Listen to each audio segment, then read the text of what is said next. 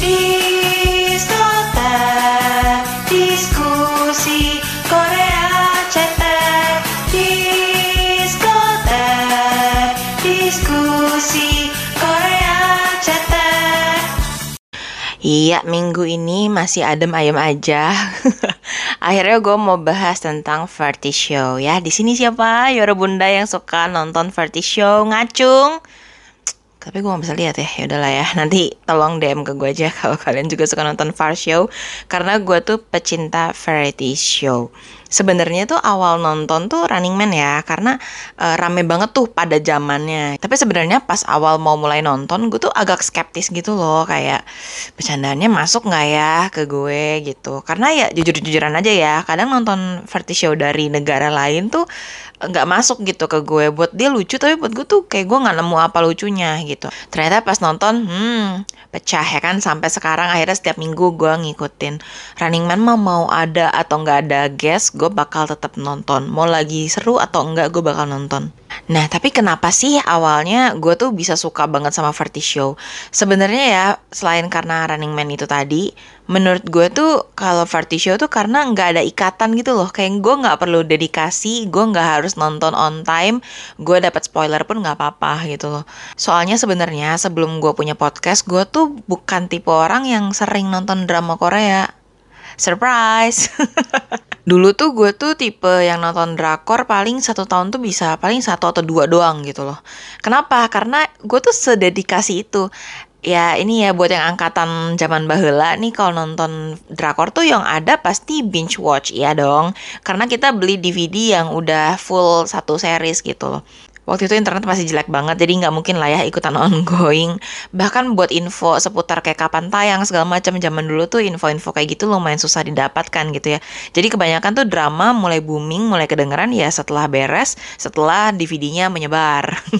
Nah, gue termasuk yang itu juga. Jadi gue tuh dari dulu selalu nontonnya yang binge watching pakai DVD. Nah, karena binge watching juga, jadinya tuh lebih dedikasi gitu loh. Dan waktu itu gue udah mulai lulus kuliah, gue udah mulai kerja juga. Kerja gue juga lumayan padat jadwalnya. Jadi gue gak banyak waktu buat nonton drama gitu loh. Karena gue tuh takut banget sama diri gue yang lagi suka banget sama sebuah drama. Kalian pernah gitu gak sih? Saking ngefansnya sampai kalian tuh takut ngeliat diri kalian yang kok bisa sampai segitunya gitu loh. Gue tuh dedikasi banget loh. Kalau misalnya nonton binge watch tuh ya, gue bisa abis sehari atau ya maksimal 3 hari abis lah gitu. Beneran bisa sampai nggak tidur semalaman gitu loh. Sakingan kayak lanjut lagi. Terus udah beres, kalau gue bener-bener suka banget ya sama dramanya, itu gue bisa ulang terus sampai puluhan kali. Kebayang gak sih? Jadi memang segila itu dan se-nggak move on itu dari 1 drama doang. Makanya kenapa 2 drama tuh maksimum banget. Jadi kayak 1 tahun, oh gue udah lepas sama dia, terus yaudah deh ada yang booming lagi, yuk gue nonton deh gitu. Atau kadang kayak, oh ya udah gue lagi bosan gak ada waktu, yang booming udah, gue udah berusaha move on, terus kayak gue nonton yang cetek aja lah gitu. Itu banyak juga kejadiannya. Cuman ya gitu, zaman dulu tuh gue jarang banget nonton drama. Jadinya ya pelarian gue kemana? Ke Variety Show dong. Apalagi makin kesini Variety Show tuh makin banyak ya. Kayaknya tuh tiap hari ada aja gitu loh, episode baru dari Variety Show yang berbeda. Nah, Variety Show itu karena nggak harus dedikasi, makanya gue suka banget. Dan satu episode selesai ya kan. Kalaupun lanjut ya paling 2 episode lah yang nyambung gitu. Tapi yang beda sama drama yang kalau zaman dulu mah pasti 16 episode gitu ya. Kalau sekarang sih ada juga sih yang dikit. Tapi ya itulah, untuk melepas stres sehari-hari ya Variety Show adalah jalan ninjaku. Terus apa aja sih Variety Show yang gue ikutin? Sebenarnya gue lumayan ngikutin banyak, tapi yang gue ikutin religiously yaitu cuman Running Man ya. Dari episode 1 sampai episode 50 tuh gue binge watching karena gue telat tahu gitu ya. Gue tuh taunya setahun setelah Running Man tayang. Jadi pas mulai episode ke Thailand, episode 51, 52, nah itu gue baru mulai nonton ongoing sampai sekarang setiap minggunya. Dedikasi banget ya. Gue tuh sampai mikir kalau Running Man sampai nanti someday bakal bubar, bakal selesai.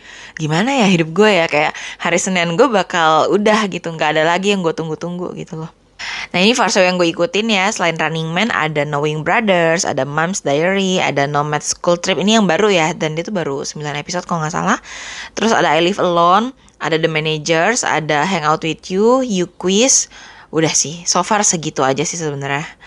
Dan kalau yang lain tuh gue lebih milih-milih gitu loh. Kayak ini guest star-nya siapa. Kalau guest star-nya gue suka ya gue bakal nonton. Bahkan misalnya episode yang udah lewat pun misalnya gue baru suka gitu ya sama artis, gue bakal nonton gitu.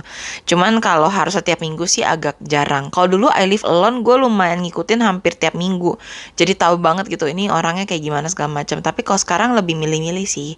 Mom's Diary juga biasanya gue terlambat nontonnya. Gue tuh biasa nonton dari cuplikan di YouTube dulu, dan entah kenapa ya kalau Mom's Diary tuh sekali nonton tuh kocak banget sampai benar-benar ngakak setengah mati.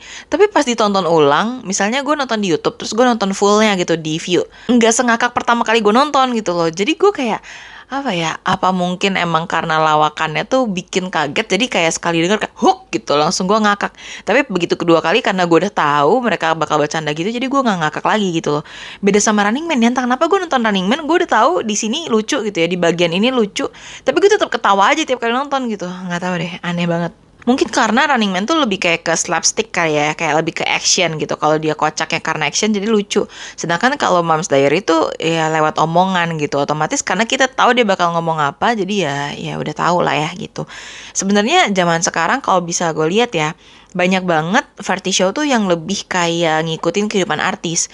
Ya kebetulan sih artis Korea beda sama artis kita ya. Kalau artis kita kan tanpa dibikinin acara kayak gini mereka udah umbar di YouTube gitu kan. Nah kalau artis Korea kan bisa dibilang misterius gitu ya, tertutup hidupnya. Nah banyak banget yang promoin dramanya atau filmnya, project barunya lah ya, itu datang ke acara-acara yang kayak gitu. Kebanyakan tuh lebih ke aktor sih atau idol yang hidupnya tuh kebiasaannya benar-benar tertutup banget. Jadi mereka sering bilang kayak ini pertama kalinya gue share kehidupan pribadi gue di sini gitu. Ya kebanyakan kayak gitu. Dan akhirnya cast tetapnya ngapain ya? Mereka kayak nonton komentar gitu. Ya beberapa sih lucu ya, gue juga suka gitu. Kayak I Live Alone gue suka banget, kayak The Managers juga gue suka banget gitu. Tapi ya kalau terlalu banyak lama-lama tuh bosen, ngerti gak sih? Dan kayak Mom's Diary ya, mereka tuh ratingnya tinggi banget. Mom's Diary tuh tinggi banget. Kebetulan memang castnya tuh pada kocak-kocak gitu ya. Cuman gue ngelihat sih kayak kalau lagi bingung mau ngebahas apa ya akhirnya Kim Jun Ho lagi, Sang Min lagi. Maksud gue akhirnya ya kehidupan mereka juga sebenarnya terbatas kan. Nggak mungkin setiap kali syuting ada hal yang seru gitu. Jadinya ya kayak cuman mereka ngada-ngada ini kita jalan-jalan kemana. Lebih ke acara kayak gitu sih. Which is menurut gue lama-lama pasti mereka abis ide juga gitu. Dan ini juga makanya kenapa gue jadi ngerti, oh makanya ya Running Man tuh bertahan banget sampai sekarang. Karena Yu Jae-suk juga pernah bilang kalau Running Man itu satu-satunya variety show di Korea yang formatnya tuh kayak lomba. Nyadar gak sih? Kayak zaman dulu tuh banyak ya yang formatnya kayak lomba gitu, dari X-Men gitu. Tapi pas makin kesini-sini makin gak ada.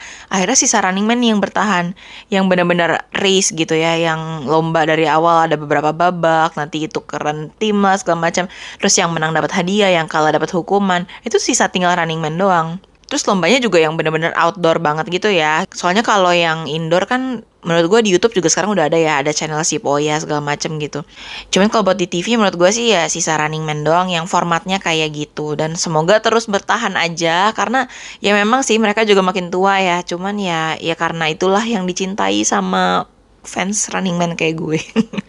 Terus udah gitu juga talk show makin sedikit banget ya kalau gue lihat. Dulu tuh kan talk show yang terkenal tuh Happy Together ya. Mungkin makin kesini tuh udah abis temanya, mau apa yang dibahas, mau siapa yang diundang. Dan itu kan dia juga butuh budget banyak ya, karena sekali ngundang orang tuh nggak mungkin dikit kalau Happy Together gitu. Waktu dia di Gym Jilbang aja yang di sauna itu dia kan kayak minimal ya 3 atau 4 guest star gitu ya. Terus pas dia pindah ke dalam ruangan ya itu lebih banyak lagi, bisa 6 gitu. Jadi ya menurut gue sih secara budget juga gede. Terus secara tema ya akhirnya buntu juga, jadi ya bungkus kan acaranya. Sebenarnya sedih banget sih. Terus dari Happy Together bungkus, akhirnya Jae-suk juga di-guide sama You Quiz. Itu juga gue suka sih karena formatnya tuh lebih ke talk show. Awal-awal kan You Quiz lebih kayak jalan-jalan di luar terus ngadain quiz buat orang random gitu kan. Tapi makin kesini akhirnya jadi talk show, gue sebenarnya lebih suka sih. Karena kebanyakan aktor yang jarang kita temui di mana-mana ada di You Quiz gitu. Entah kenapa mereka juga ngerasanya lebih nyaman. Selain karena Yu Jae-suk sama Jo Se-ho ya mungkin secara environment lebih simple kali ya, terus jadi nggak lebih pressure aja kali. Makanya banyak aktor yang seneng banget datang ke You Quiz. Dan rata-rata gue lihat aktor yang beneran pendiam gitu loh, yang kebanyakan jarang banget lah datang ke talk show, apalagi variety show gitu. Itu munculnya di You Quiz. Makanya gue suka. Cuman yang gue nggak suka, You Quiz tuh nggak ada di OTT manapun gitu loh. Gue kalau nonton You Quiz, gue harus nunggu ada di ilegal dulu. Dan itu pun yang di ilegal nggak semua episode ada. Jadi ya beneran milih-milih banget gitu, tergantung sama gestarnya. Ya gue juga milih sih. Cuman ya agak gimana ya, ini nggak ada yang mau guide apa You Quiz OTT mana. Kayak gue bahkan sering DM sama miminnya View Indonesia ya, kenapa sih Min nggak ada? Soalnya di View Singapura tuh ada You Quiz gitu, cuman dia bilang memang izin tayang di Indonesianya tuh, di View Indonesianya tuh udah habis. Katanya dulu pernah, tapi sekarang udah habis. Sayang banget ya, padahal belakangan ini tuh kan seru-seru ya. Dari awalnya ada Teang, terus kemarin juga ada Kim Woo Bin, macam-macam kan, kayak aktor-aktor yang kita kenal gitu. Makanya seru, terus sayang banget. Karena sebenarnya gue bukannya sombong ya, tapi gue malas banget nonton ilegal. Karena gue harus nyari webnya sendiri gitu loh. Nggak semua web tuh punya episode yang gue mau, jadi suka ganti-ganti web gue juga gitu, repot kan. Sedangkan kalau OTT gue udah langganan Netflix, View, sama Disney gitu. Jadi ya mudah-mudahan minimal ada di View lah. So far View tuh lengkap banget buat Variety Show ya. Buat kalian pecinta Variety Show, kalian harus subscribe View. Itu benar-benar the best investment of the year. Ini View bayar gue nggak ya? Terus kenapa sih gue harus ngebahas Variety Show? Karena belakangan ini juga Variety Show tuh ya, menurut gue tuh benar-benar naik turun banget industrinya. Ya seperti yang kita tahu ya, belum lama ini yang Jeep Sabu Ilce, The Butlers itu juga kan bungkus ya kan. Ya sebenarnya sih karena kehilangan Senggi sih, tapi menurut gue memang udah makin kesana makin kesini ya. Mereka udah ngerombak tim tuh udah berapa kali gitu, udah 3 kali. Dan menurut gue yang paling bagus chemistry-nya yang pertama sama kedua gitu. Cuman ya susah ya dipertahankan karena kebanyakan tuh ya idol, ya aktor yang rata-rata punya jadwal yang padat juga gitu. Mungkin susah buat jadi cast tetap dari Variety Show. Beda sama Variety Show yang memang si cast tetapnya ya emang yang fokus di Variety Show kebanyakan gitu. Jadi ya langgeng-langgeng aja ya. Terus selain Jeep Sabu Ilce juga yang mau berombak lagi tuh ada Hangout with You. Sebenarnya Hangout with You tuh gue juga nontonnya milih-milih banget sih. Kalau pas lagi MSG Wannabe gue nonton, pas WSG Wannabe gue nggak nonton karena dragging parah dan kayak nggak selesai-selesai. Jadi keburu bosen gitu loh. Terus pas yang kemarin yang Teen Top, terus mereka niruin jadi One Top juga gue suka. Bahkan lagunya Miju sama Jinju juga gue suka. Atau yang Juju Secret yang Lonely Night itu gue suka. Terus sebenarnya ya Jesok berperan jadi apa, waktu Sakstri juga gue suka. Jesok jadi Yo Sansel juga gue suka. Sebenarnya Jesok jadi apa tuh gue suka banget. Dan dia bahkan namain programnya tuh jadi kayak universe ya, U-nya tapi YOO karena U Jesok kan, ini jadi universe. Nah, itu gue suka banget sih sama konsep itu. Jadi ya Jesok bisa jadi siapa aja di dunianya sendiri gitu istilahnya. Terus dia juga bebas mau ngajak siapa aja, walaupun memang gue yakin tuh capek banget mikirnya mau konten apa, konsep apa, siapa yang harus diajak di konten yang ini gitu loh. Terus pas ditambah Haha, tambah Junha, itu gue awalnya kayak oke, ini mirip Infinite Challenge. Karena emang kebetulan kan PD Nimi juga mantan Infinite Challenge kan. Terus ya sekarang PD Nimi juga cabut sih, akhirnya makin kesana makin kesini. Terus tambah Miju, terus tambah Bongson. Gue tahu itu semuanya tuh memang antek-anteknya You Jesok gitu lah ya, kayak You Line gitu. Ya cuman apakah mereka kalau digabung tuh bisa klop gitu loh. Apalagi ditambah Igyong sama Jinju. Itu gue kaget sih sebenarnya. Karena bisa dibilang memang Jinju tuh kocak banget, Igyong juga kocak banget. Tapi kalau disatuin sama Haha, Miju, Bongson, sama Junha, apakah bakal kocak juga gitu. Dan menurut gue memang bercandaan mereka tuh nggak klop aja gitu loh. Haha sama Junha, mereka udah seringnya tuh di bagian slapstick. Jadi lebih kocaknya karena action. Dari Infinite Challenge, terus Haha di Running Man ya kan. Tapi Miju, itu kayak kita lihat di Six Sense kan. Kocaknya karena apa? Karena ngomong. Terus sama action dia yang lebay gitu kan. Sedangkan beda banget sama actionnya Haha dan Junha. Mereka tuh yang pakai mimik muka gitu. Yang gitu-gitu lah ya. Yang bisa dibilang ya kayak old school lah yang bercandanya. Tapi masih masuk sih buat Haha. Cuman Junha ya menurut gue udah mulai susah ya. Karena kalau Haha tuh gak cuman action, gak cuman ekspresi, tapi dia juga ngomongnya oke juga. Sedangkan Junha tuh kalau buat ngomong menurut gue agak kurang. Dia ngandelin ekspresi, which is sekarang zamannya itu lebih ke ngomong. Ya gak sih? Miju udah ya, terus kayak Bongson. Bongson tuh bagusnya juga talk show, makanya dia dulu lama banget di Happy Together bareng You Jesok kan. Cuman ya kalau harus dia berperan jadi apa, kayak kurang karakter aja sih menurut gue. Terus Igyong ya jelas aktornya bisa jadi siapa aja. Jinju juga sama, aktris bisa jadi siapa aja. Tapi ya mereka jadi peran ceritanya jadi di sekolah, agak garing banget, kayak dari preview aja gue nggak tertarik nonton gitu. Terus mereka kebagi 2 tim kayak ngasih tahu makanan enak di tempat apa gitu. Menurut gue terlalu random. Ini tuh jadinya nggak ada konsep tetap. Mereka tuh ngapain sih gitu loh. Menurut gue harusnya si Hangout with You tuh bener-bener ngasih satu tema besar deh gitu, mereka tuh maunya ngapain gitu. Karena judul Hangout with You di bahasa Korea kan Ulmyeon Mohani, itu tuh artinya kalau kamu mau main apa gitu loh. Makanya awal-awal Yu Jasok tuh pengen jadi ini, pengen jadi itu gitu loh. Ya karena memang namanya Ulmyeon Mohani. Cuman kalau kesini-sini lama-lama jadi lebih kayak role playing gitu loh, which is mirip kayak acara komedi gak sih? Nah masalahnya mereka juga gak ada skrip, mereka juga lebih ke ngobrol doang, akhirnya jadi boring menurut gue sih. Dan mereka tuh waktu tayangnya lama banget loh, bisa sampai 1,5 jam, itu lumayan boring banget menurut gue. Jadi pas ada berita rombak, sisanya nanti tinggal Jesok, haha, Miju, ya gue paham sih kenapa. Karena memang terlalu, apa ya, gue bahkan gak merasa chemistry dari 3 cewek ini juga gue gak dapet gitu loh. Dari Jinju, Miju, sama Bongsun tuh gue gak merasa mereka deket, gue gak merasa mereka klop gitu loh. Jadi apa ya, kayak geng masing-masing gitu, ngerti gak sih? Karena gue sendiri aja gue punya beberapa geng ya, dan kalau disatuin gue yakin juga emang gak akan masuk gitu loh. Jadi gak usah dipaksain. Mungkin mereka memang masing-masing deket sama Jesok, tapi kalau disatuin belum tentu klop gitu loh. Jadi ya semoga kedepannya nih Hangout with You bisa dapat satu tema besar yang gitu loh. Yang membedakan dia sama variety show lain tuh apa gitu. Jangan sampai lomba juga kayak Running Man, nggak usah tur makanan kayak Battle Trip gitu. Terus nggak usah juga role playing kayak acara-acara komedi kayak Comedy Big League gitu. Nggak usah gitu. Menurut gue harus cari yang lain sih, yang lebih seru aja. Bahkan gue baca-baca komen juga banyak yang bilang, aduh Yu Jesok sendirian aja deh balik lagi gitu. Cuman gue ngerti sih, dia juga pasti pusing banget dan gak mungkin dia sendirian gitu. Terus ada lagi Variety Show yang akan comeback. Nah ini namanya The Strong Heart League. Ini gue suka banget sebenarnya, karena Strong Heart zaman dulu kan booming banget ya. Dulu memang dia bawainnya sama Kang Hodong, sama Isenggi. Dan sekarang juga mereka akan comeback. Yeay! Ya dibalik huru haranya Isenggi ya, gue sih seneng-seneng aja sih dengan comebacknya si Strong Heart League ini. Terus Isengginya sendirian, jadi Kang Hodongnya tuh keluar duluan. Gue gak tau kenapa dulu, lupa deh. Pokoknya Isenggi sendirian, akhirnya dia juga wamil kalau gak salah. Terus diganti sama Idongwook, itu juga seru. Cuman ya mungkin susah ya buat Idongwook, beda vibe-nya lah ya sama Isenggi. Akhirnya bungkus. Dan sekarang mau balik, gue gak tahu sih formatnya akan kayak gimana. Sebenarnya format yang zaman dulu juga udah bagus banget kok.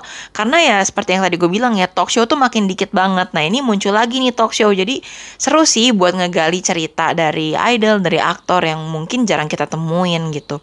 Cuman yang gue kepo, kalian yang nonton Strong Heart dari zaman dulu, itu kan kebanyakan idol ya, jadi kayak SNSD, nanti SNSD sama Suju, atau SNSD sama 2PM, atau sama si N-Blue gitu kan. Mereka disatuin, terus kadang tuh ditanya kayak tipe idealnya gimana gitu. Bahkan sering juga kan ada tipe ideal World Cup gitu loh, kayak banding-bandingin ini sama ini siapa gitu. Itu sering banget di Strong Heart. Terus udah gitu dijodoh-jodohin ya. Kalian sering lihat gak sih foto Isenggi sama mantannya dulu? Itu kan dari Strong Heart ya kan.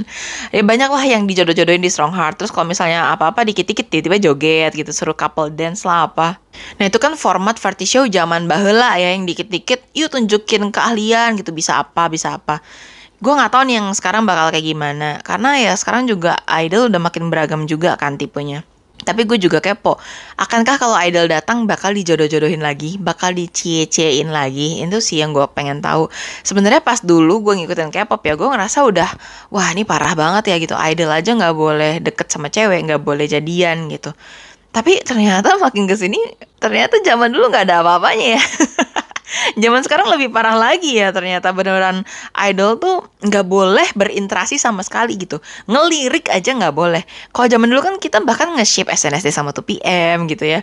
Bahkan dulu kan ada We Got Married, dan itu sesama idol loh yang main, dan kita jadi nge-ship gitu, kita berharap mereka jadian.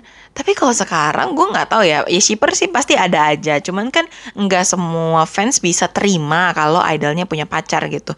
Jadi gue nggak tahu akankah tetap ada yang ngejodoh-jodohin gitu ya, let's see lah ya. Cuman gue seneng sih kembalinya si Strong Heart League ini, karena kayak apa ya, kayak jadi napas baru aja sih buat variety show Korea.